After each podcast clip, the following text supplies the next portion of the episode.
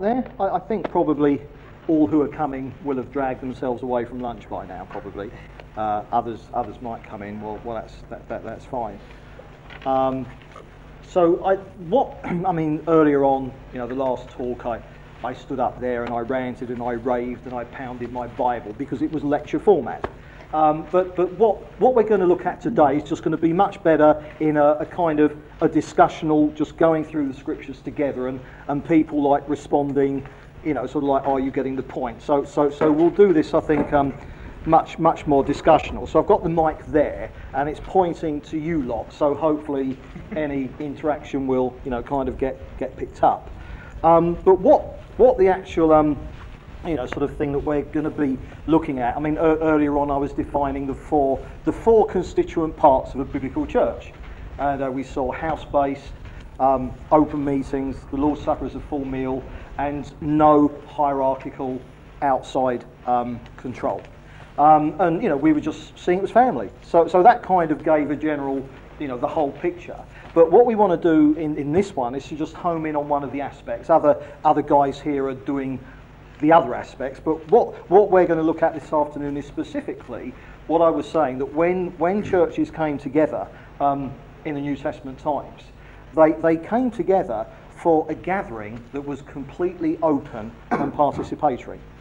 So the point is the, the concept that we have of um, you know, having sort of like on a Sunday meetings led from the front now, I mean, a biblical church may well have Bible study during the week, and that may well be, you know, a lecture format type thing. That's fine. But we're talking about when the whole church comes together on, on the Lord's Day. We're basically going to see the early church did not have services. They didn't have anything that even looked like a service. It would have been totally unrecognisable to people whose only experience have been in uh, existing unbiblical churches. So basically, we just want to see this in the scripture. Um, and uh, you know, it might surprise you uh, what we find. But what we're basically going to do, I think, will be the most helpful thing, is we're, we're just going to have a real zip through 1 Corinthians, and we're just going to, you know, have, have a good look at 1 Corinthians 12 and 1 Corinthians 14. Uh, now, we can, we can leave 1 Corinthians 13 out, not because it doesn't matter or isn't important, but because that is Paul saying, everything I'm now talking to you about, if there's no love in it, it's a waste of time. So I'm going to take that as read because obviously this is a study about something, it's not a study about everything, all right? So obviously we have to draw the line. But um, so if, if, if, you, you know, just have your uh, uh, Bibles open at 1 Corinthians 12.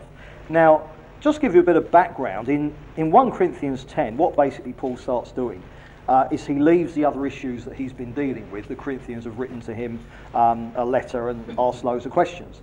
Now, in 1 Corinthians 10, he, he, leads, he, he begins now to address the question of what the Corinthians were doing when they came together on the Lord's Day. And there were certain abuses going on in the church. There were certain things that they were doing in a wrong way. At no point does Paul say that their practice is wrong but they were practicing their practice all wrong. Can you, can you see what I mean? We'll see that as we, as we go through it. And, and, and one of the things that he was homing in on, and uh, Steve will be, uh, Steve, or is it Brian Anderson, will presumably be dealing with it in um, another talk. Um, was, was they had the Lord's Supper as a full meal. But because they weren't in right relationship to each other, this, the Lord's Supper, called also in the Bible the love feast, is a supper that, well, I mean, it's a meal that you have together that represents various things. That, you know, represents that you have been saved as an individual in the new covenant. Your sins are forgiven. But it represents our relationship together. And therefore, to eat the love feast without being in right relationship with each other and those gathered is, of course, a mockery. And the Corinthians were not getting on very well together, yet they were still eating the love feast. And in fact, uh, Corinth's background was that they, they had a, a particularly nasty temple in Corinth, uh, which was the temple of Diana, and, and this, this was like the goddess of love or lust, and it was temple prostitution. Love feasts were quite common. When Christians had love feasts, they were just doing what other people were already doing. But, and, and, and so you could get pagan love feasts. And the ones down at the temple were idolatrous, they were drunken, they were immoral, and indeed the prostitutes were the priestesses. And that is what, I mean, Corinth became a byword even in Greek, Greek culture. So that to Corinthianize, actually to the Greeks, came to mean to you know, to spoil someone morally. So, so the Corinthians really were um, a degenerate lot when it came to sexual morality and stuff like that. And, and of course, some of the guys in the Corinthian church were, had been converted out of the, the Greeks. Some of them were Jews, but some of them were Greek Corinthians. And these were the guys, and Paul is addressing this even at the end of 2 Corinthians. They're still going down to the temple prostitutes.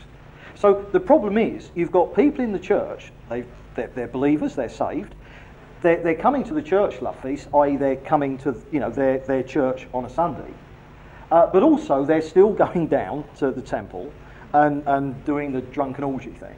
And those guys were bringing elements of that into the love feast, and some of them were even getting drunk. Now, just for those who believe in bread and wine services, if you think that's what the early church did, how did they get drunk on a, a bread and wine service? Well, unless you bought your own, obviously. But, you know, that's the point, because it was a meal. And they, they ate normal food and they tended to drink wine. So, so, so the point is, Paul is leading up, and also the rich were abusing the poor and turning up early, bringing most of the food, eating it. So when the poor turned up, there was hardly anything for them. So the Corinthian church was in moral chaos, moral and relational chaos. And the fact that they were uh, kind of still having the love feast, God's judgment was coming down on them, and, and some of them, the sin unto death, um, which is simply when God says to a believer, I can do nothing more with you, come home where you can't cause any more damage, right? And uh, some of them were actually dying, you know, like Ananias and Sapphira um, had done a few years earlier. So, and, and in chapter 10, what he does is he takes the Corinthians back to the Old Testament history of when Moses was receiving the commandments, the Old Covenant on Mount Sinai, and, uh, and what happened was when he came down, what were, what were the Israelites doing? Well, they were having a pagan love feast. They'd done a big idolatry thing, they were getting drunk, they were reveling. There was doubtless immorality as well. Um, Paul takes them back to that, and of course, this is him introducing the subject. And he says, Look, all these things are there for a warning. And he reminds them that God's judgment came down on Israel. So in, in 1 Corinthians chapter 10, he's introducing the idea that you can have uh, love feasts which are idolatrous and wrong. All right? Uh, and of course, because what he's going to do is to say, and the way you're behaving at the love feast is making it like Israel back then, you see.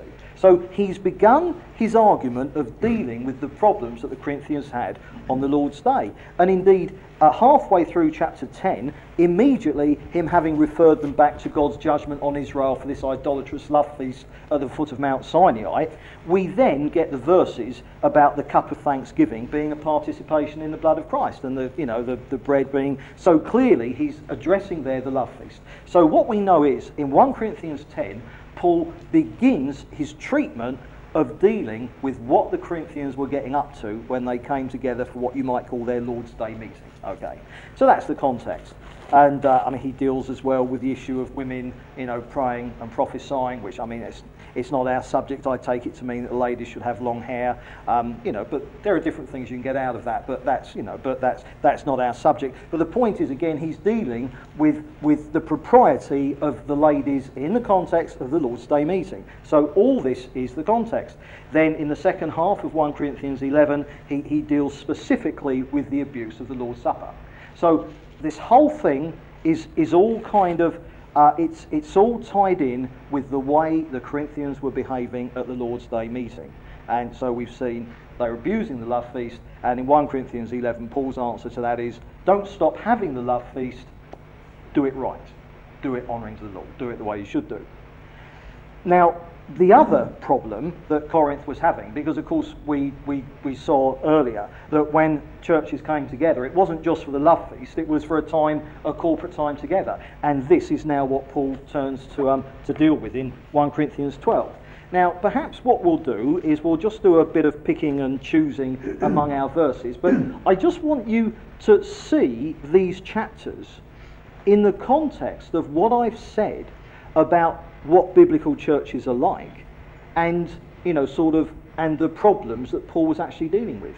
And I think you might see these chapters in a very different light to what you've been used to in the past. Because what we're looking for is the push behind them. At the end of the day, Paul is here dealing with what you can and can't do on the Lord's Day meeting, but how you can and can't do it. So by looking at this, we're seeing exactly what they did. We know they had the Lord's Supper as a full meal, because 1 Corinthians 11 deals with that, but now we're looking at the other things. So let's, let's just start reading um, in 1 Corinthians 12. And uh, in, uh, in, in, chat, in verse 4, he says, There are different kinds of gifts, but the same Spirit. There are different kinds of service, but the same Lord. There are different kinds of working, but the same God who works all of them in all men. And he says, Now to each one is given the manifesta- manifestation of the Spirit for the common good. Now, I don't want to particularly get into defining what the gifts of the Spirit are. Paul does that now. That's not that's part of what a church does when it comes together, but that's that's broader than the specific thing that I'm trying to, to bring out, although if use of the gifts comes up later in discussion, that's absolutely fine. But basically, in this part, Paul is establishing there are supernatural gifts that God gives that are there to be experienced, ministered within the context of what is this? A church coming together on the Lord's Day. So we know he's addressing a situation where a small group of people come together in someone's house as a church for the love feast and for what we're going to be looking at now. But catch that thing there to each one is given the manifestation of the Spirit. Now, if we move on into verse 12, we have this The body is a unit, though it is made up of many parts. And though all its parts are many, they form one body. And what Paul is saying there is that although there's lots of individuals involved, because we're believers, we come together in the one body. So you've got the contrast where individuals, but we are not individualistic. We have an identity in our corporate relationship. So what he's outlining here is the fact that, yeah, I am an individual, but to be fully me, I need to be rightly placed in a corporate context of ongoing relationship long term with other believers whom I can know well and prove love for, and who can know me well and prove their love for me. You see, and that's, that's how a, a, a corrective discipling relationship goes on. It's a, a long term thing. You know, I mean, sort of, uh, Blinge and I reckon, in regards to Bethany growing up, We've, we've put a lot of work into her growing up so far, but we reckon it's going to take another 18 years or so. You know, it's because she's only two and a half. So, so it takes time to uh, raise children, doesn't it? You, you, know, you don't do that in a hurry. And uh, now we're going to read from verse 14. And, and, and Paul is now saying, he's drawn the picture, corporately you're a body, and now each individual who's there in that church is one of the bits of the body. All right? So let's now follow his argument. He says, now, the body is not made up of one part, but many. If the foot should say, Because I'm not a hand, I do not belong to the body, it would not for that reason cease to be part of the body. And if the ear should say, Because I'm not an eye, I do not belong to the body, it would not for that reason cease to be part of the body. If the whole body were an eye, where would the sense of hearing be? If the whole body were an ear, where would the sense of smell be? But in fact, God has arranged the parts of the body, every one of them, just as He wanted them to be. If they were all one part, where would the body be? As it is, there are many parts, but one body. Now, can you see his argument? You, it's, it's ridiculous to have arguments between different parts of my body as to which bit of it is more important. As long as each part of my body is functioning as it should, I'm okay. But if parts of my body start falling out with each other, I'm in trouble. All right? I'm ill. Bad. Okay. Now, what he specifically, he deals here now with two types of people. And when you get people together, we're, we're, all different characters and temperaments and stuff like that. And in these verses we've just read, he addresses a particular type of person. And he's saying, wouldn't it be ridiculous if, if, if my ear suddenly thought, oh, I think the eye is much more important than me? Oh, goodness, no, I'm not an eye, I'm just an ear. I'm not going to work anymore. Bang, you're deaf. Um, or, or, or, you know, if my nose says, oh, goodness, I'm just a nose, I'm not a, you know, I'm, I'm not a mouth. Oh, dear, no, I'm, I'm inferior to the mouth, I'm going to stop smelling. Okay, you see, this is what Paul is saying. He's talking here about the Christians with the inferiority complexes. He's talking here about Christians who are sitting there thinking, there are other people I'm sure that God can use better than me. I'm not them. I'm not going to work. There's nothing for me to do. So the push here, he is established, and this is within the context of a church coming together in someone's house on the Lord's Day for the love feast and to have a time when the whole church is gathered together as a church. Remember, at the love feast, you're chatting with each other. Here, we're talking about that aspect of our day together when the church is sitting there as a church. The whole family is concentrating on the whole family. Right. So he says, there are going to be people who hold back. And he says, no, don't hold back. And he's already said, to each one is given the manifestation of the Spirit. So he says, you Christians who don't think you have something to bring, he says, you have. So, okay, you might not be able to suddenly say, oh, I see it now, I'm going to do it next week. But at least start getting convinced that God wants to share with the body through you as well. So, don't have an inferiority complex. Don't sit there thinking you've got nothing to contribute. You have, and something unique as well. Now, in verse 21, he now addresses a different type of person. So let's read this. The eye cannot say to the hand, I don't need you. And the head cannot say to the feet, I don't need you. I mean, how far would my head get if my feet didn't want to take it there? See? The whole thing is moving together, every part playing its part. On the contrary, those parts of the body that seem to be weaker are indispensable. And the parts that we think are less honourable, we treat with special honour and the parts that are unpresentable are treated with special modesty, while our pre- presentable parts need no special treatment. And I'll be back to that in a sec. But God has combined all the members of the body and has given greater honour to the parts that lacked it.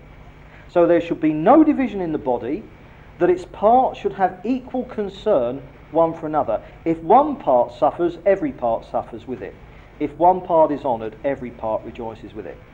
He now turns to the people who think that they have so much to contribute that there's no need for anyone else to. See? And he now turns to the, you know, the outward going, the Christians who could end up dominating. So he's addressed the Christians who aren't, of themselves, they don't do enough. And now he addresses other Christians who of themselves would end up doing far too much and would end up dominating. Now, this only makes any sense at all if Paul is trying to get everyone to take part. Now, this thing about less honourable parts of the body, you see, because this raises questions, eh, you know, and you think, yeah, but surely aren't there going to be people in churches who, from the human point of view, they might not be very good communicators, they might not be very bright, they might not be very clever, blah, blah, blah. Now, this is to think in a worldly way. And the Bible tells us that we're to view people, we're to view things how Jesus sees them, not how we see them. And Paul says, look, in regards to your own body, I mean, you, you know, sort of like you might have, you know, real, clever, outward going people. And if you were going to bring a non Christian along, they're the ones you want them to meet. The outward going, the, you know, the old clever clogs, as we call them, or whatever. And, you know, if there are the embarrassing people, well, we'll, we'll keep them. We'll save them for later. All right. We'll, we'll, we'll bring them out later. Okay. Now, now, what Paul is saying, look, we all know for our own human bodies, there are the parts that we don't mind everyone seeing, and there are the parts that we don't want anyone to see, except maybe within the context of marriage and family, obviously. And he says, what is our relationship as a human body to those parts of our body? We take even greater care of them. We spend more time on them than we do the other parts of our body. You see? So what Paul is, is, is saying that where does the work need to be concentrated on? Bringing those forward who hang back. Can you see? If you've got people who are well able to share and to speak and to address a group of people, well, you've got no problem with them. They're fine. You know, the problem you've got with them is holding them back. But the real work has got to be a church must create um, a, a, a, setting, uh, a, an, an, atmosphere, a, kind of a, mayor that is conducive for the shyest person to get brave. You see? Now, why is Paul arguing for this? Because when churches came together, for their corporate time as a church, the idea was for the Holy Spirit to move through everyone gathered. Now, can you see the point? These verses make not the slightest bit of sense in an unbiblical church. What is the whole point Paul is making here? A church must be set up so that when it comes together, everyone has a chance to participate and to address and to speak to that church and to edify it. What possible application could this have in a church that has a service that is led from the front? Where you join in the singing and that's it. This is the opposite of a service. This is not something led from the front. This is not something with one person up there doing it and others watching it. Paul forbids that. That's the very thing Paul forbids. He's saying everyone should be taking part. Everyone should be playing their part in it. Also, he says, look, if one part suffers, every part suffers with it. If one part is honoured, every part rejoices with it. Now, again, this is meaningless if churches are big. This only has meaning if you're small. How can you bear one another's burden? How can you bear the burdens in the church you're part of if there's loads of people in it? And it might be small. You might be in a small unbiblical church, but probably you still don't know each other very well, so you just see each other at meetings. Now, also, with, with this thing, if one part of the body suffers, again, carnal thinking kind of thinks that there's the people who are not very significant at the corporate level. Again, not much to contribute. Whereas there are the others with the impressive ministries and things like that. Now then, the chances are that you don't give too much thought to your little toe. But can you remember the last time you stubbed it? I'll bet you couldn't think about anything else, you see. So, in a church, a biblical church that is like a body, if someone is in special need, the rest of that body is there. That's all they can focus on because someone is in trouble. But if someone is being blessed, the whole body is blessed because you know about it. Now, then, in, in verse 27, he, he, he, he continues, you know, and he's saying that there are ministries that go wider than local church as well. And uh, yeah, sure. If, if, you've got a question raised at that point, please do. Yeah. The, what does he say in there about the weak parts? He says, uh, the members which seem to be more weak are necessary. Hmm. Any thoughts on that? Well, he's, he's contrasting. Here, he's, he's talking about the people who can say, hey, I'm the eyes, I don't need the ear. The, these are people who think that they're it. Do you know what I mean? That they think, I am the man, okay. And, and so I'll share, share, I'll share you to death. You know, do you know what I mean? And, and, and so people where the gathering is dominated by their input. Now, it's in that context, you see, right. when, when that wins out, you think that others who perhaps aren't so good at speaking, uh, aren't quite so witty, or whatever, you name it, then we think of them as the weaker. And they, Paul isn't saying, he's saying this is carnal thinking. He's correcting this thinking. And he's saying, even in your own body, if you think you've got a dishonourable part of your body, you give it more attention, not less. Because he's saying the people you've got to work on is drawing out the shy ones, you see. And uh, so, so, so that's the context. Uh, then, sorry, please, Carol. No, that's fine. Please do.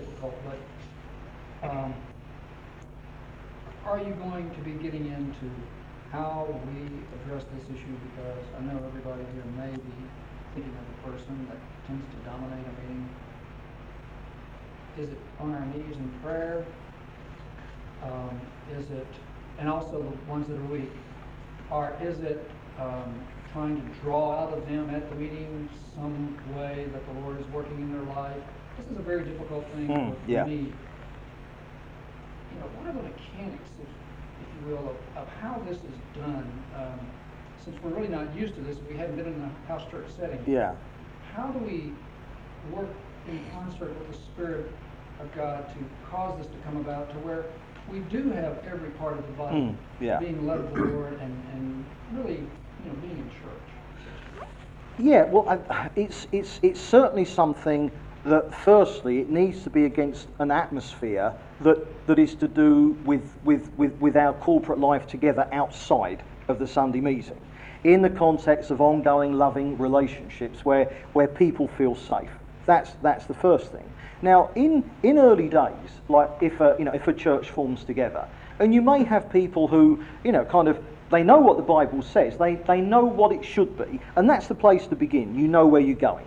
Now, it doesn't always matter how long it takes to get where you're going, as long as you're moving in the right direction. Now, if you've got, you know, sort of say you might have a group of, you know, maybe three, four families who are just getting together and they're saying, hey, look, we, we are going to have, we're, we're going to do this biblically. We're going to be a church, we're going to be a church like Jesus wants. Now, you know, sort of like you may find in a situation like that that maybe um, one of the guys in one of the families is a fairly capable, you know, kind of speaker and, and can share and things like that. And it could be that the other people tend to hold back.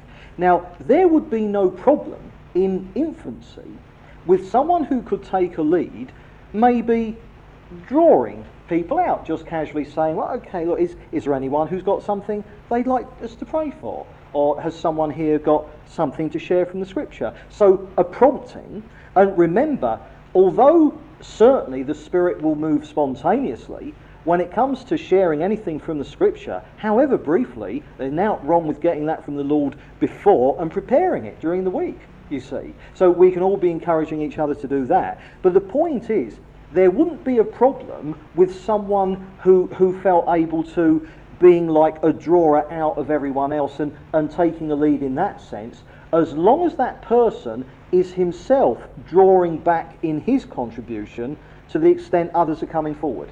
Do you see what I mean? So, so we're not saying, um, you know, that sort of say, there you are. You're saying, right, okay, we're going to meet together as a biblical church. And so you think, okay, we'll have the love feast later. Let's have our open sharing time, okay? And you sit there, and there's this long silence and, and, and, and kind of, and no one dares to say anything in case it's taking the lead. That's no problem. That's no problem at all. As long as we know that, that, that in the early days, until everyone's getting the hang of it, and in some ways, church life is, is, is never right, we've got the hang of it. It's always getting the hang of it. Um, you know, do you, do you, in England, when people learn to drive, do you have L plates on the car? You know, to indicate you've got a driver who hasn't passed the test. Well, in England, if, if, if, you haven't passed your driving test, if you're driving, you have a big red L on either side of the car, you know, the front and the back, L plates. And that indicates that you're a learner, so everyone else can take the appropriate measures. And, uh, and uh, a very good friend of mine who's with the Lord now always used to say, We never take our L plates off. And of course we don't. Of course we don't. And uh, so, so there's no problem in someone being forward in that sense, drawing people out. As I say, as long as you know that this as long as you don't go making him the pastor and turn it into a home church service, because then you're not biblical anymore, you see. So, so, so we don't need to, you know, to fear that because we know where we're moving to. This is the point. And, uh, you know, and it's from Scripture because we know how it should be. We at least know where we're going to.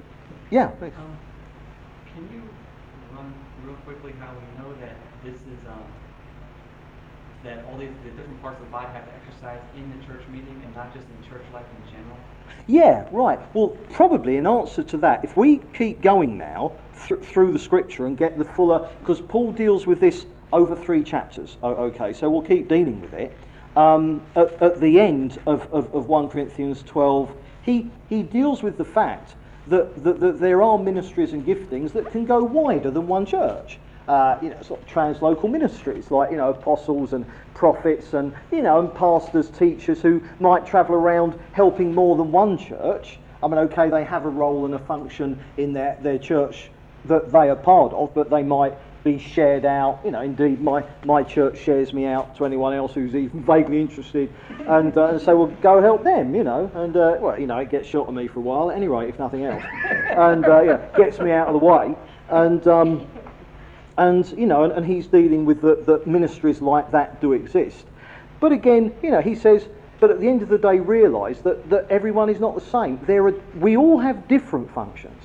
But the point is not to be wanting to do someone else's function, but to make sure that everyone is doing the function that they're called to. And for those who would naturally be too forward, let them learn how to step back and, and let others. But for those who would naturally hang back, let them be drawn out. This is all the time the balance that he's dealing with. Now, 1, 1 Corinthians 13, I'll, I'll just do this very quickly, because within the context, the, the Corinthians were quite rightly ministering the gifts of the Spirit. But they'd gone bananas. I mean, they, they, they, they, they were just gone, gone, gone crazy. And so Paul is having to, they were obsessed with the gifts of the Spirit. I mean, they were eating, drinking, living, sleeping, the gifts of the Spirit. So that's all there was. And what Paul, Paul is saying, he says, look, there are two things you've got to understand. He says, number one, you might have all these gifts of the Spirit, but he says, where's your love for each other? Because they didn't have any. They were divisive. so we saw, they were abusing the love feast. They were falling out with each other, taking each other to court. So Paul says, first, he look, understand, I don't care what it is. If there's not love in it, it's valueless. He doesn't say throw it away. He says it's valueless. So he doesn't say get rid of it. He says put the love in it. And even martyrdom, he says you can even give your body up to the flames. But if it's not love, so, you know, so he's saying, firstly, you've got all these gifts of the Spirit, yeah, great, but show me the love. That must be there. And then the second thing that he's arguing, that, that's to do with their characters. But the second thing he says is, look, you've got to understand something about these gifts of the Spirit. He says, here you're obsessed with them. You think they're all that matters. They're the, the best thing since sliced bread. And in many ways they are. But what he's, he's, he's saying is, look, what you've got to understand, you're obsessed with these gifts of the Spirit. Now he said, look, when I was a child, I, I, I kind of enjoyed my train set. But when I grew up, it, lost all, you know, it was nothing to me, a mere toy. Now, this is a bad example because I still love train sets. Uh, you know, but can, you know, can you see the point? He says, when I was a child, there were all sorts of things that engrossed me and fascinated me and meant ever such a lot to me. And, uh, and he said, that was fine when I was a child. But he says, I've grown up now and they're mere toys. They're of no lasting importance. Now, what he then does, he says, and in exactly the same way, he says, one day, when we are glorified and with the Lord, we will be grown up. And remember, the gifts of the Spirit are tools. That's what they are. They are tools. They're like spades to dig a garden. That's all the gifts of the Spirit are. And he says, those tools that you're so obsessed about are for this life. Well, he says, we're not going to be in this life very long. Most of our time will be in eternity. Once we get there, we're all grown up. And he says, These gifts of the Spirit that you're so obsessed with now, then, when you're with the Lord in glory, and that's, that's the perfect that comes, when you're with the Lord in glory. He says, then you won't need the gifts of the Spirit. They'll be like your train set was when you were a little boy. So, so that's his argument. So he's saying, for heaven's sake, get these gifts the, of the Spirit in their proper context. Love is what matters most. But get your relationship with the gifts of the Spirit right. You're obsessed with it, it's got to stop. And then what he does is in chapter 14, he moves into regulating their abuse of these gifts in the context of their corporate gathering. Because remember, if you have a situation where everyone is free to participate, then obviously the, the opportunities for all manner of chaos and domination is wide open. Now, what the Corinthians were doing, it seems, is, uh, you know, kind of particularly with tongues, is that they were just all praying out loud in tongues together, just praying out loud in tongues together. And Paul said, what's the point in that? He says, yeah, if someone has a tongue and then someone interprets, so the rest of the body knows that prayer or that praise to God that you've spoken in your spirit, fine. He says, great. He says, everyone is, you know, edified. But he says, if you just speak in tongues and leave it there. So he's saying, look, keep your personal tongues out of the public gatherings. Only speak in tongues in the gathering if you are so led with reasonable confidence that there are people who can interpret. And he says, even then, I mean, you know, I'm not going to go into all the numbers, but he says, but don't let it be an hour or an hour and a half of just tongues and interpretations, for heaven's sake. He says, you know, have a bit of that, that's fine, then leave it there. No, he says prophecy. And, uh, you know, he says, you may all prophesy one by one. Now then, that tells us two things. It tells us, again, and this is what I'm showing you, that when apostles planted churches, when those churches came together on the Lord's Day, mm-hmm. everyone was free to participate. No one led, it wasn't a service. You may all prophesy one by one. And it also tells me, and I said this earlier, the thing about unbiblical churches, it's just not that they're not biblical about how they do it, they're anti biblical. They forbid you to do what the Bible says. What possible application can you may all prophesy one by one have on a Sunday morning in an unbiblical church? You know, I mean, oh yeah, I mean, our, our, you know, our big leaders preaching away just love being interrupted by the word of the Lord, don't they? You know, I mean, it's, you know, can you see the point? So with prophecy, he says, right, okay, look, have two or three prophecies. That's great. He said you can all do it. But he says, then stop, pause, take it in. Because he says, if, if it just becomes words, words, words, words, if you've got just bang, bang, bang, prophecy, prophecy, prophecy, prophecy, we might as well speak out tongues in, you know, out loud. Because if, if you've just got words, words, words, if you don't take them in, they're meaningless words. So they might as well be uninterpreted tongues. You see, so, so, so the whole push is what Paul, Paul is saying is that with this freedom to, for e- you know, each person to be taking part, this, this doesn't mean that there's going to be chaos. And remember, a lot of the chaos comes from the people doing too much, you see. And, um, you know, so he's giving all these rules, and he gives rules for singing in tongues and, you know, and singing, um, you know, in, in the spirit and, and, you know, and all that. But uh, eventually, as, as, as, as we go through it, we, we come to um, verse 26, and he deals with things about tongues being a sign for believers and, and prophecy for unbelievers, and then he totally contradicts himself about that, but that isn't something I can get into here. And, uh, but then we come to, to, to, to verse 26, and he says, What shall we say, brothers? When you come together, everyone has a hymn, a word of instruction, a revelation, a tongue, or an interpretation. All of these must be done for the strengthening of the church. So what we're seeing is this again, when you come together, each one hath, as the King James says. so, so again, this is the very nature of when the church comes together. Now, we saw this morning, of course, church is a family. What do families do? They hang out together. They spend time together as a family and they eat together. So, so the point is that, that you know, as, as, as we gather on, on the Lord's Day as a church, it doesn't matter what order you do this in, love, love feast first or after. I mean, it's neither here nor there. But, but, but, but when, when there's this corporate time, this is the whole push of what Paul is saying. He's established you're a body with many ch- parts, one church made up of individuals. Move together.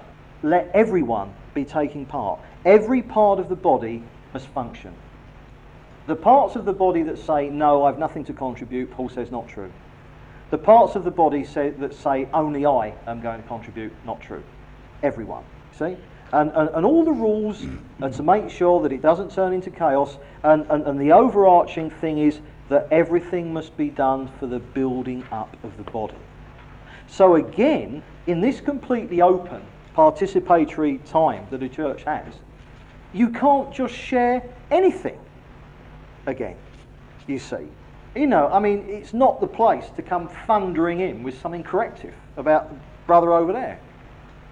You know, one of them says, ha, I don't like the way he drinks his beer. Another one says, well, I don't like the fact he drinks beer anyway, you know. And it, that's not the place. That, that's, that's to be done person to person, all right? So this isn't, you know, neither is it a time I put it to you to be struggling with, with Calvin's fifth point. Yeah. And, um, but I suppose if you're predestined to, you will. But I mean, put that, you know. But but but what what you're wanting is is you're just wanting the Lord to be moving through the gathered body.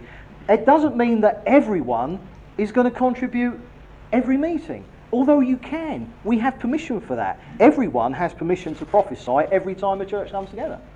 But it doesn't mean you've got to. But what Paul is saying is that start to move, expect that the Lord wants to share through you. And very, you know, a hymn. Now, one thing, biblical churches don't have worship leaders. They, they, they don't have it because that, that's back to service. You know, I mean, you might have a couple of guys with, with the guitars or whatever, and one of the ladies with their harps, or, I mean, you know. But, but the point is, they're not necessarily leading any sung aspect of the gathering someone says, hey, let's sing this, or they can just start singing something, that's fine. That's, you know, you're all doing it together. So, so singing, uh, that aspect of praise and worship is there. Prayer, just prayer, verbal praise and worship, intercession for people. That, that's all. Um, a revelation. Somebody may have a, oh yeah, hey, I think the Lord's showing me. Obviously, anything revelatory must be tested. You don't just accept it because it's been given. It's got to, you know, pan out. And if you think it doesn't, just put it to one side.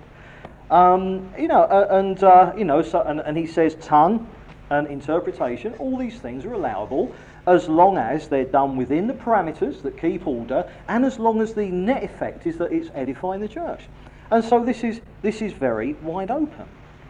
Yeah, please. I was reading a little bit about uh, Evan Roberts a couple of weeks ago, 1904. Oh, right, They yeah. said there were about hundred men besides him involved in the revival.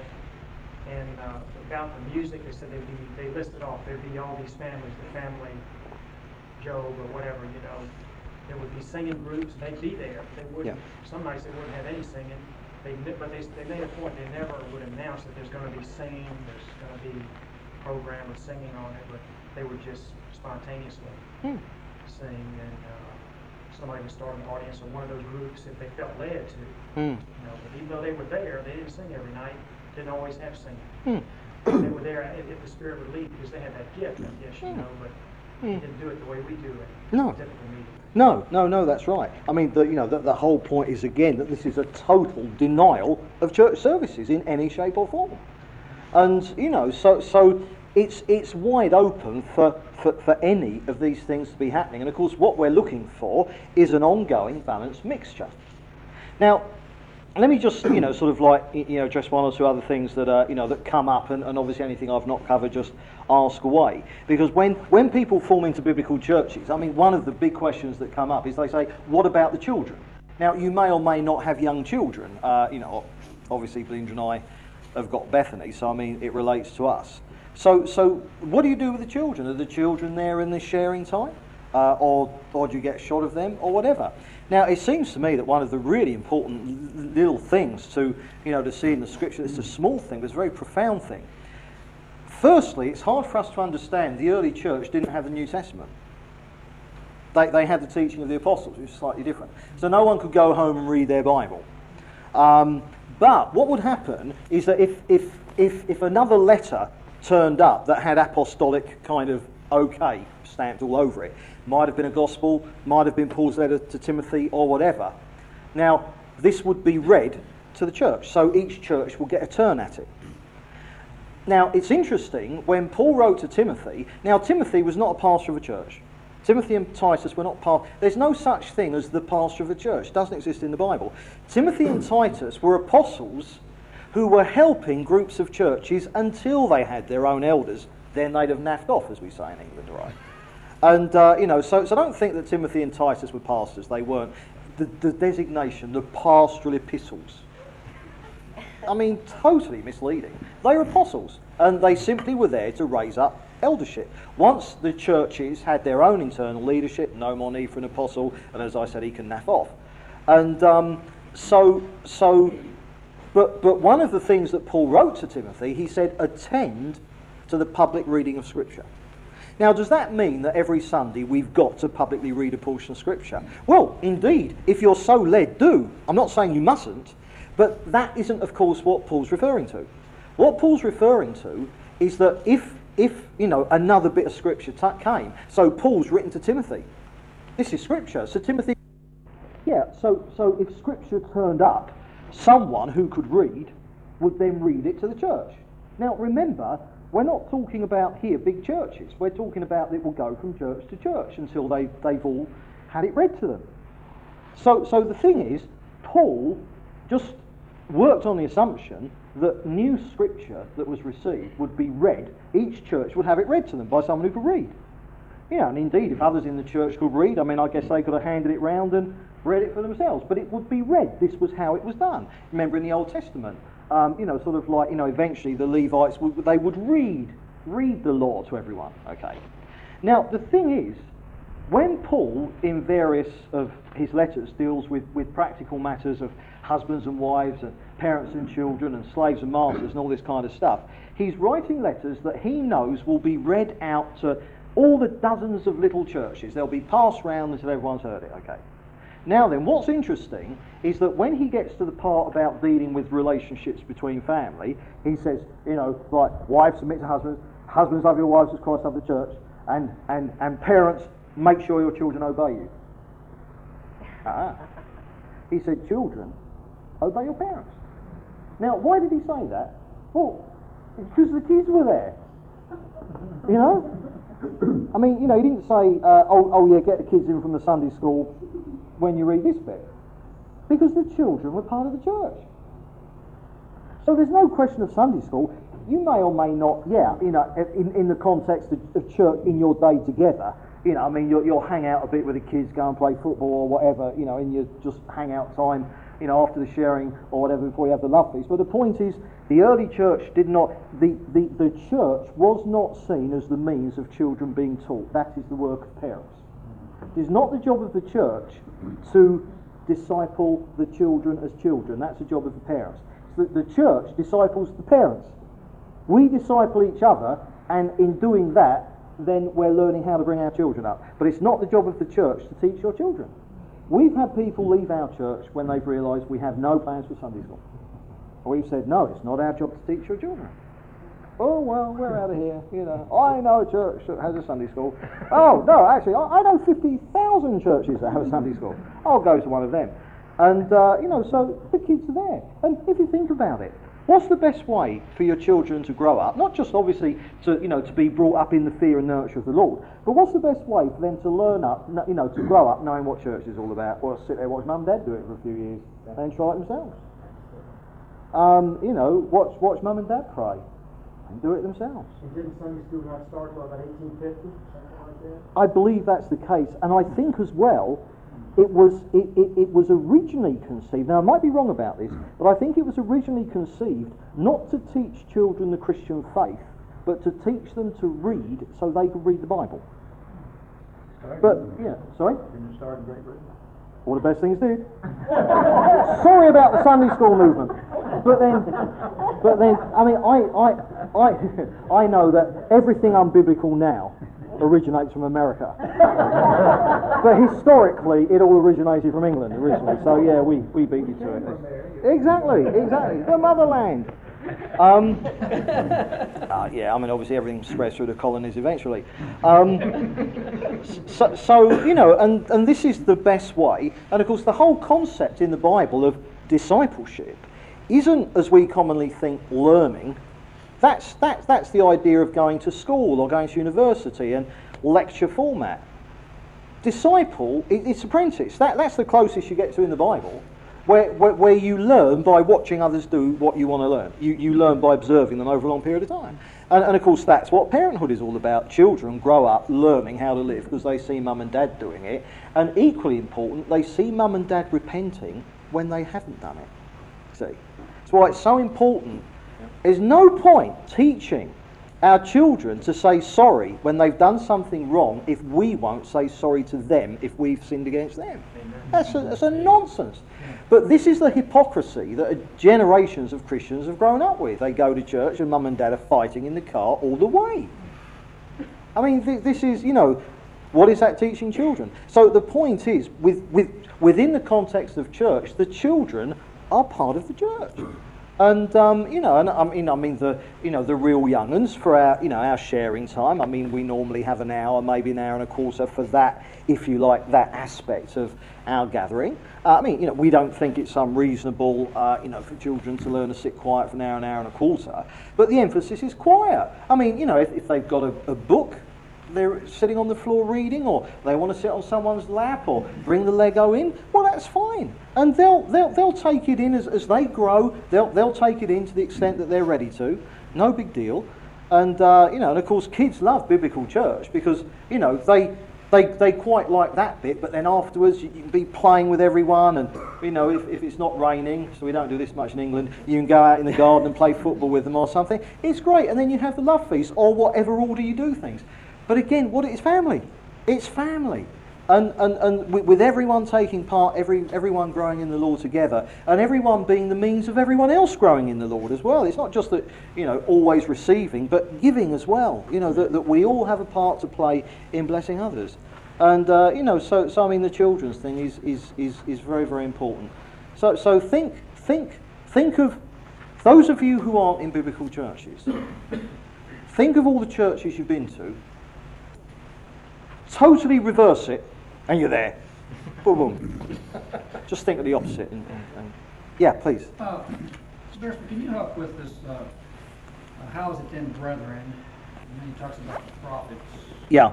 And then he talks about the women being silent. It's, yeah. It's almost like he's saying, well, I'd just like to hear you elaborate a little bit on that. Yeah, sure. Now, we we have this this this verse at the end of um, the chapter, as in all the congregations of the saints, women should remain silent in the churches. They are not allowed to speak, but must be in submission, as the law says. If they want to inquire about something, they should ask their own husbands at home, for it is a disgraceful, it's disgraceful for a woman to speak in the church. Now, there, there, there are those in biblical churches whose consensus as a church is that that stands just as it is. And, and, and indeed, in, in those gatherings, you, you wouldn't have one of the ladies address the church. That, that would be the principle. So, obviously, when you're having the love feast, you're not addressing the church, you're just kind of chatting. So, so the, the when you come together, each one has. Anything that was verbal or directed to the church, they would say that is for the menfolk. Now, it's quite clear um, from when Paul writes to Timothy that certainly the women shouldn't teach, and we know that the ladies shouldn't be elders, okay? But there are churches that would say this stands. So their women don't speak within the context of the, the gathering part. Now, that's, that's not where we are as a church, and for this reason. Um, because we, we kind of see that if, if, if, if our understanding is correct, that in 1 Corinthians 10, as I said earlier, Paul's already leading up to his argument about getting the Lord's Supper in order, then in chapter 10, he's dealing with the Lord's Day gathering in chapter 10. Well, if that's the case, in chapter 11, which is obviously still talking about the Lord's Day, he, he says this thing about, you know, should women, when they pray and prophesy, should they be veiled or not? Now, as I say, my understanding of that is that they have long hair. But forget about what, you know, what that's all about. But the point is, it seems to me that Paul writes this about the women being silent, having already said, um, in my understanding, they should have long hair when they pray and prophesy or they should have a sign of being in submission to their husbands when they pray and prophesy. So when Paul writes this, to my mind, he's already taken it for granted that the women are participating verbally, that they're prophesying, that they're praying. So therefore, this silence that he's talking about here, therefore, logically, would be a limited silence. So then I ask myself, so what's the immediate context in which he says it? And the immediate context, let's actually read it verse 29 Two or three prophets should speak, and the others should weigh carefully what is said. And if a revelation comes to someone who is sitting down, the first speaker should stop. So you can all prophesy in turn, so that everyone may be instructed and encouraged. The spirits of prophets are subject to the control of prophets, for God is not a God of disorder, but of peace. Firstly, imagine a situation where Paul's saying, Look, if someone is speaking, even prophesying, and there's someone else obviously bubbling over with something, let the first one sit down and let the other take over. That is the opposite of dominating. Can you see? The whole push is defer to others, get everyone taking part. That's the first thing. But what we've got here are instructions for prophecy. And not only that, but testing. So what he's saying is that, um, that, that, that, that if, if, prophet, if prophecies are spoken, then, then, then prophets should weigh carefully what's said. Now, now, now let's just think about this. We have prophecy today, and how do we test it? By Scripture. We've got Scripture. Okay. Um, so that's no problem. Prophecy can come, the church can judge the prophecy, and that judging of prophecy is according to Scripture. Now, as I already said earlier, the Corinthian church, the early church, didn't have the Scripture. They had the apostles and their teaching, but they didn't have the completed scripture. So, if prophecy came through, against what could they test it? Well, they could test it against what they knew of the apostles' doctrine.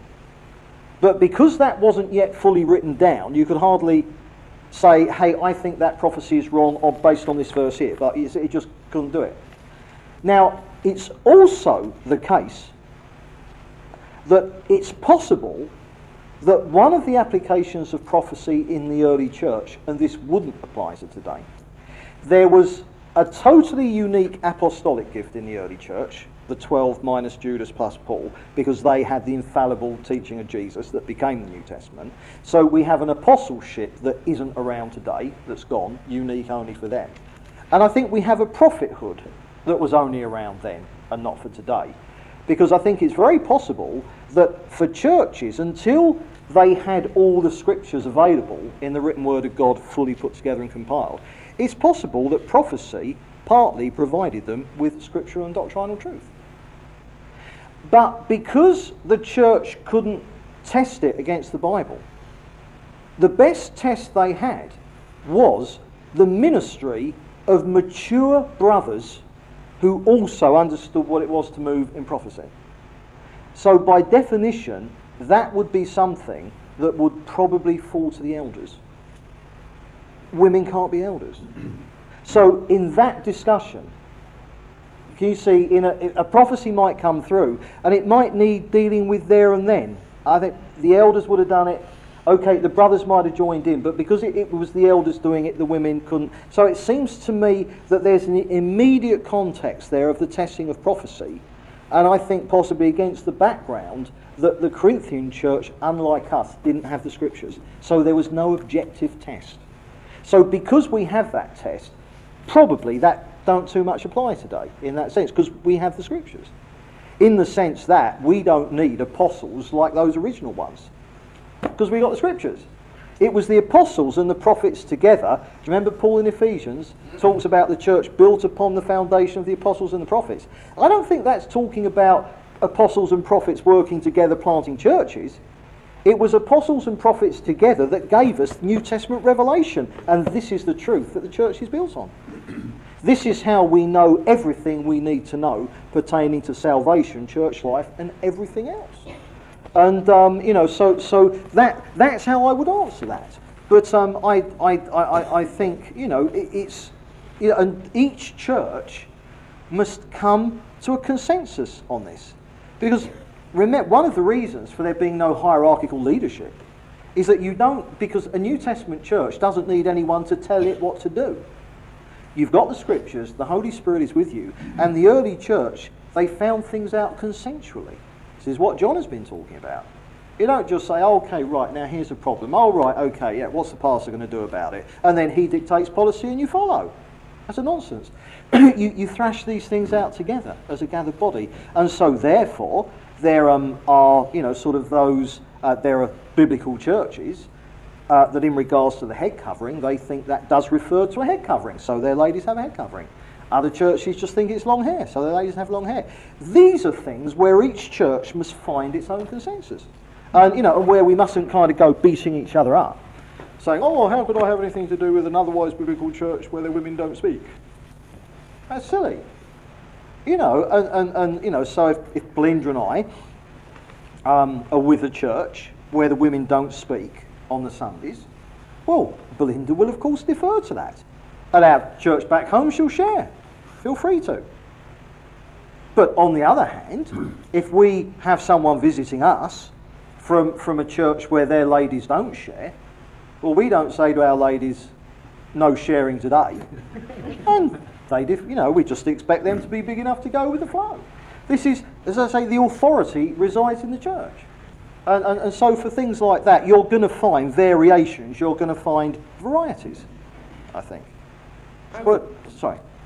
I would, um, I, I would think that, you know, the Word of God being our authority, I know our practice is to want to come to unity with other churches, like this doctrine. I mean, the, the women in our church don't speak during the meeting. That's what we believe the Word's teaching. W- You know, we just really want to obey the Word of God, and we have that desire that other churches, as we come in contact with them, you know, God allows that to happen. We, we want to talk about these things openly, honestly. People keeping good attitudes, Mm, not a yeah. you know beat up on each other and getting shouting, you know, kind of just Mm. I'll, I'll half listen to you till I get to say my thing again. You know, Mm. not like that.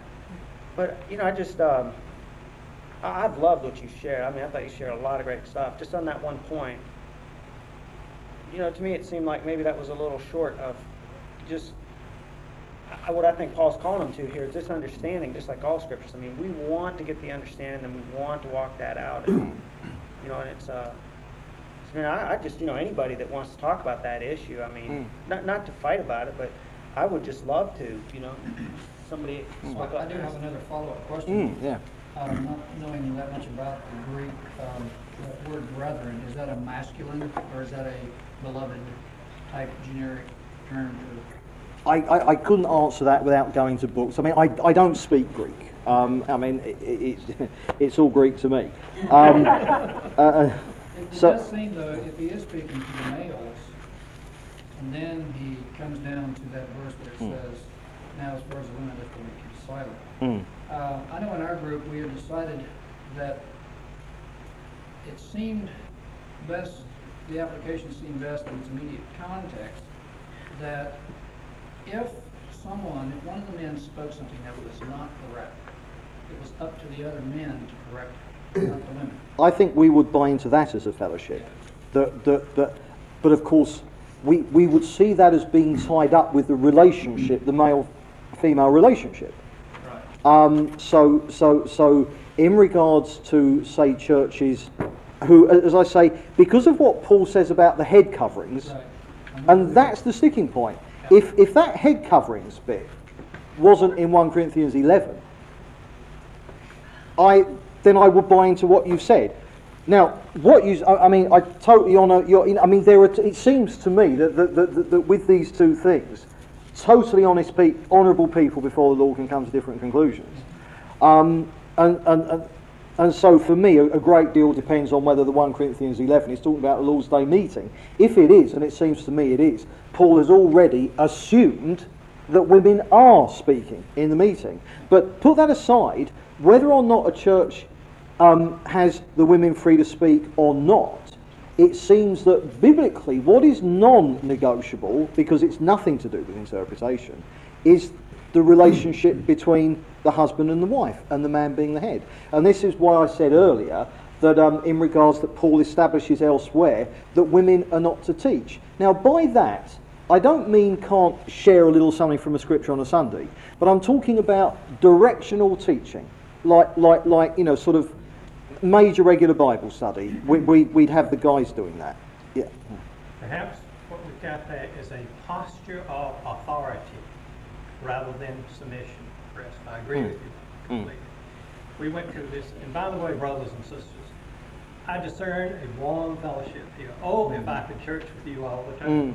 Mm. But we went through this, and Satan, oh, he loves this Mm. scripture Yeah. because he has found a place that he can drop the, the saber Mm, so yeah. and put us one against another. And I, I love you for your, I, I discern a beautiful warm fellowship. I truly seek you. For what it's worth, we went through this. And we decided, as Bradford said, the point we came to was that the women, obviously in 11, were prophesying. We thought it was in the ecclesia, in the Sunday uh, Mm. Lord's Day. Yeah. But the key two words we found was authority and submission. Mm. Obviously, if a woman takes the posture Mm. of teaching, which clearly is prohibited, she's in a point of authority Mm, and not yeah, submission. that's right, But she clearly could pray, prophesy, sing. Yeah, sure. And the Mm. moment she takes this into an authoritative mode, Mm. does that make sense? Yeah. Yes. Yeah. Then she's out of this. Yeah. And Yeah. I think. I mean, Let's it's. pray on that. Yeah, yeah. I mean, it's it's all tied up with we would see it non-negotiable that women can't be elders. Now, I'm not now reverting to saying that elders are a big authority over the church because they're not. No one is. Jesus is. Um, but nevertheless, there is a leadership, and of course, the, God has given that to the menfolk. Um, but you know, but I think for you know, for sort of like uh, you know, for my own understanding. I mean, so, say for instance, Steve Atkinson here. Now, the church of which he is part in um, Atlanta. Now, they're of the persuasion that the women don't speak. Now, say for instance, our, our church in England, we're of the persuasion the women are free to partake, but as long as the authority thing is understood and not, you know, touched on, which, is fine. And when, when Paul talks about, um, you know, to Timothy, I don't permit a woman to teach or to have authority over men, the Greek word is usurp, to usurp authority. As long as that's not going on, fine, no problem as far as we're concerned. But the point is, the, the fellowship in Atlanta is quite happy to receive me, knowing that I'm of the opposite persuasion. Um, obviously, they know that we would honour their consensus while we were with them, and Belinda would not share in the way that she would at home. And quite equally, and we can do that and love each other and honour each other and, and say, hey, we are biblical churches together in this. And Steve um, can come over to England and we receive him without hesitation, even though his opinion is the opposite of ours on this. It's not a problem. This is where we defer to each other in love. And uh, also, I mean, Steve and Dan. Steve would say the women don't speak, and that's where the church he's at, you know, he's with is at. Dan's church takes the view more that I've said, but Steve and Dan travel together, working really closely, teaching about biblical church. These things needn't divide us. And, uh, you know, it's like, um, you know, say from Chigwell. I mean, we pray that other fellowships will be planted out. And let's, let's say that we've got some other churches that have come into being. And, uh, you know, let's say that, you know, obviously we're helping them.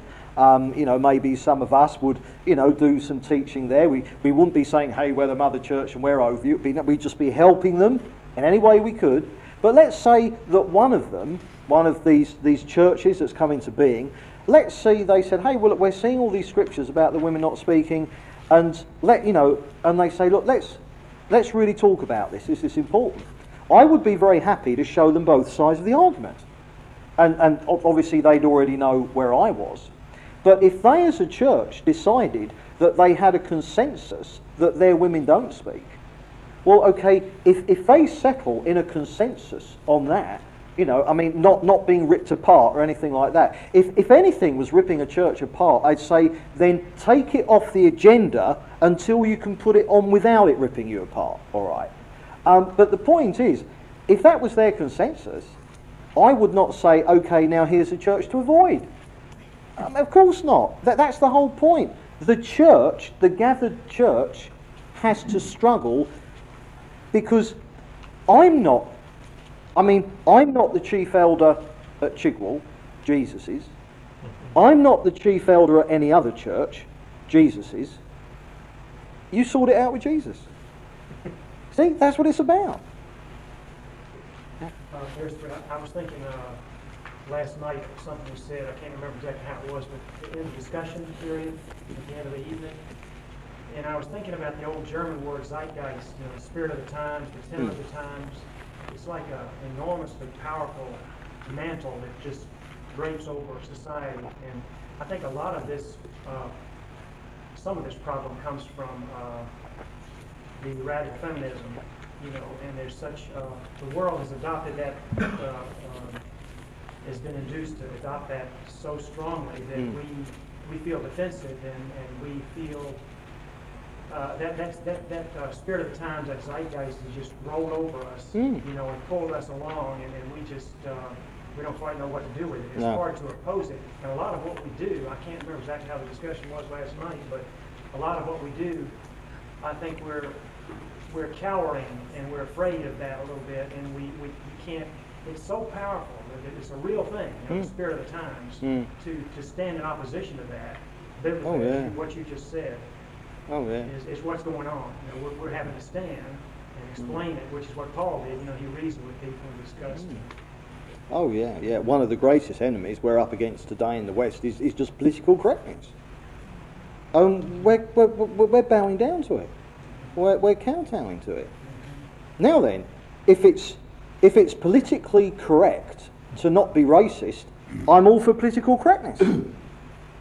but if it's politically correct to turn other things on their head and go against God's order, then I'm not for political correctness. But again, yeah, it is the spirit of the age. And, um, you know, I mean, I think the feminism that we're up against, we've, we've got to make sure that we are as clear in our churches that chauvinism is an enemy as much as feminism. Because men, even Christian men, have oppressed women, twisting scripture to have justification for it. Now that is inexcusable. And it seems to me the, the brothers best equipped to combat feminism coming into the church are the brothers most repentant of any chauvinism, if you see what I mean. And, uh, you know, I mean, sort of, I, I, I have no greater helper, no one advises me more, no one's wisdom do I seek more than Belinda. Now, I mean, she knows that mine is the ministry, mine is the eldership. We're quite clear on that.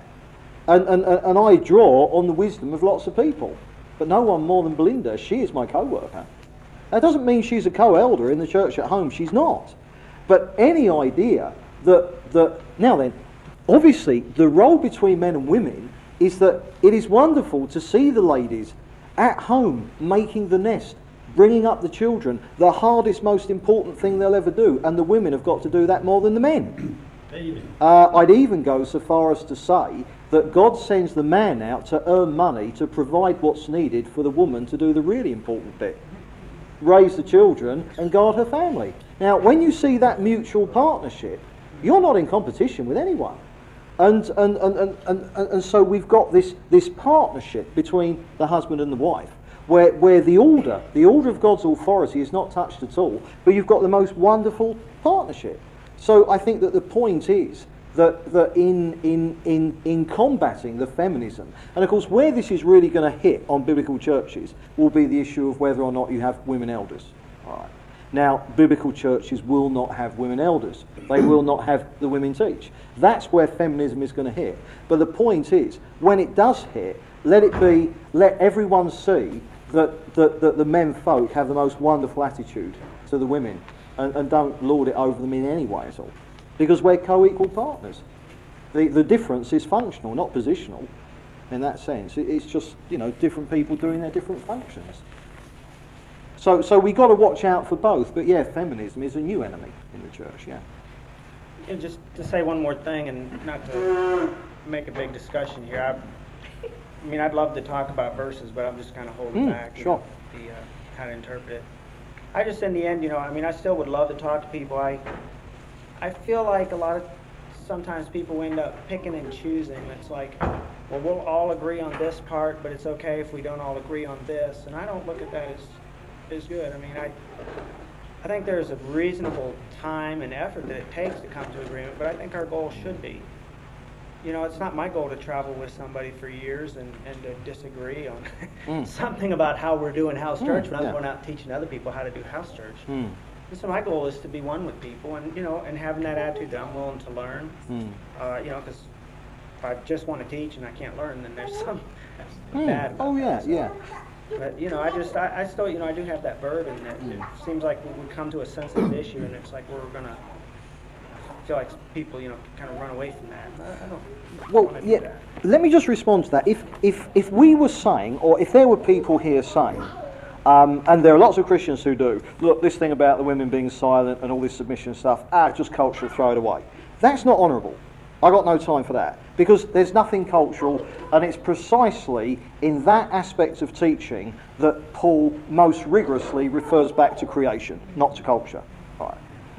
So, so, so if, if, if as most, well, as, as most Christians in England do, they just say, oh, it's cultural, Paul didn't like women. And just with one casual, ugh, a massive. America too, a massive part of Scripture is just torn out and thrown away, okay? Then that is not honourable.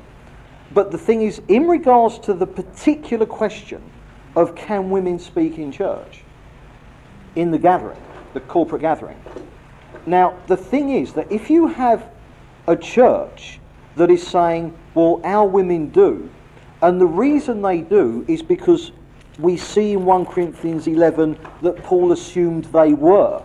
Now, you can argue we've got that verse wrong, but we don't know we've got it wrong.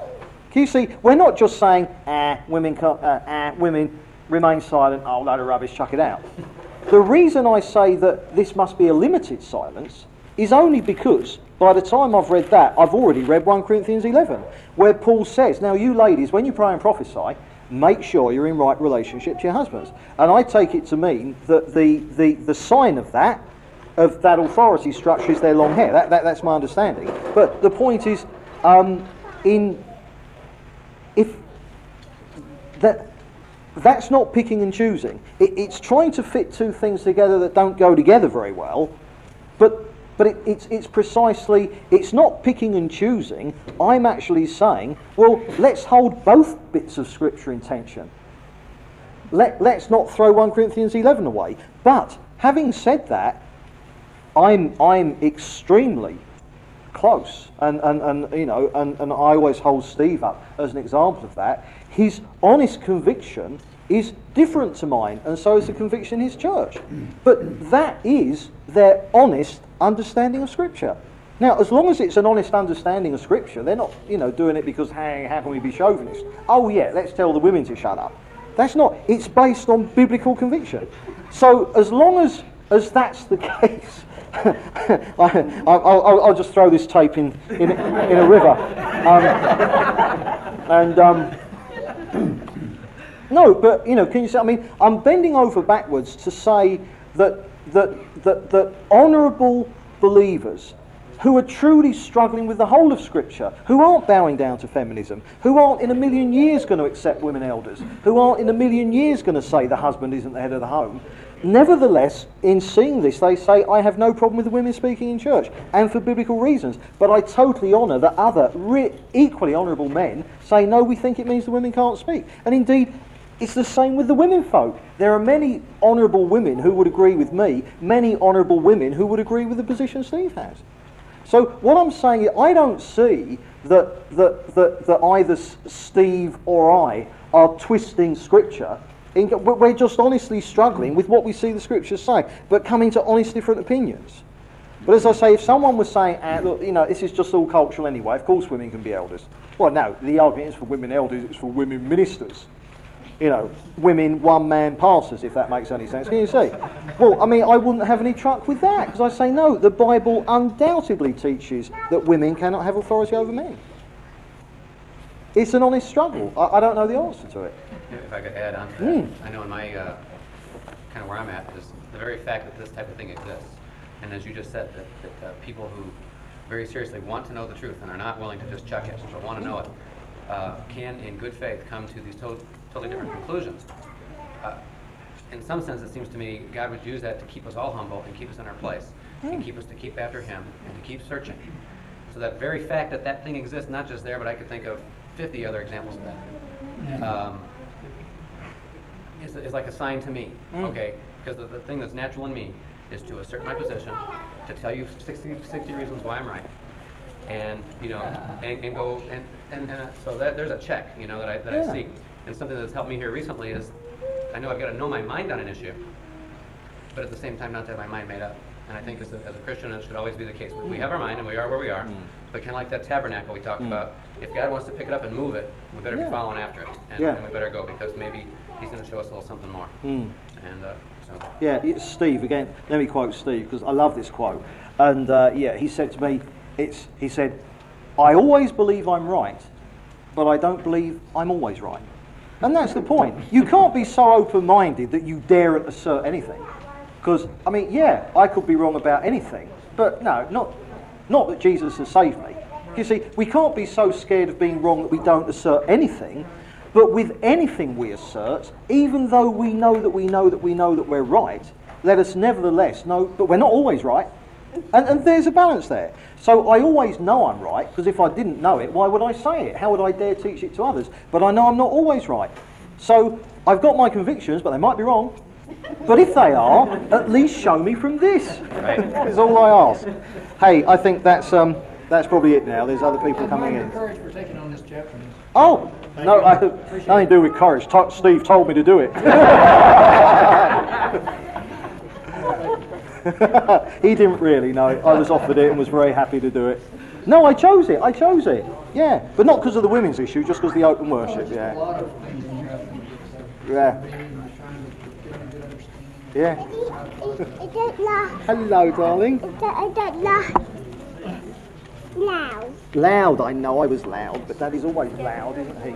Were you loud? Um, I'm not. You're not. I've been speaking to the people. Who have I been talking about? Jesus.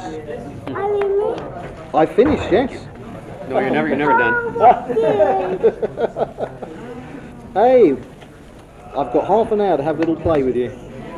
For more information, contact the Chigwell Christian Fellowship on our website at www.house-church.org.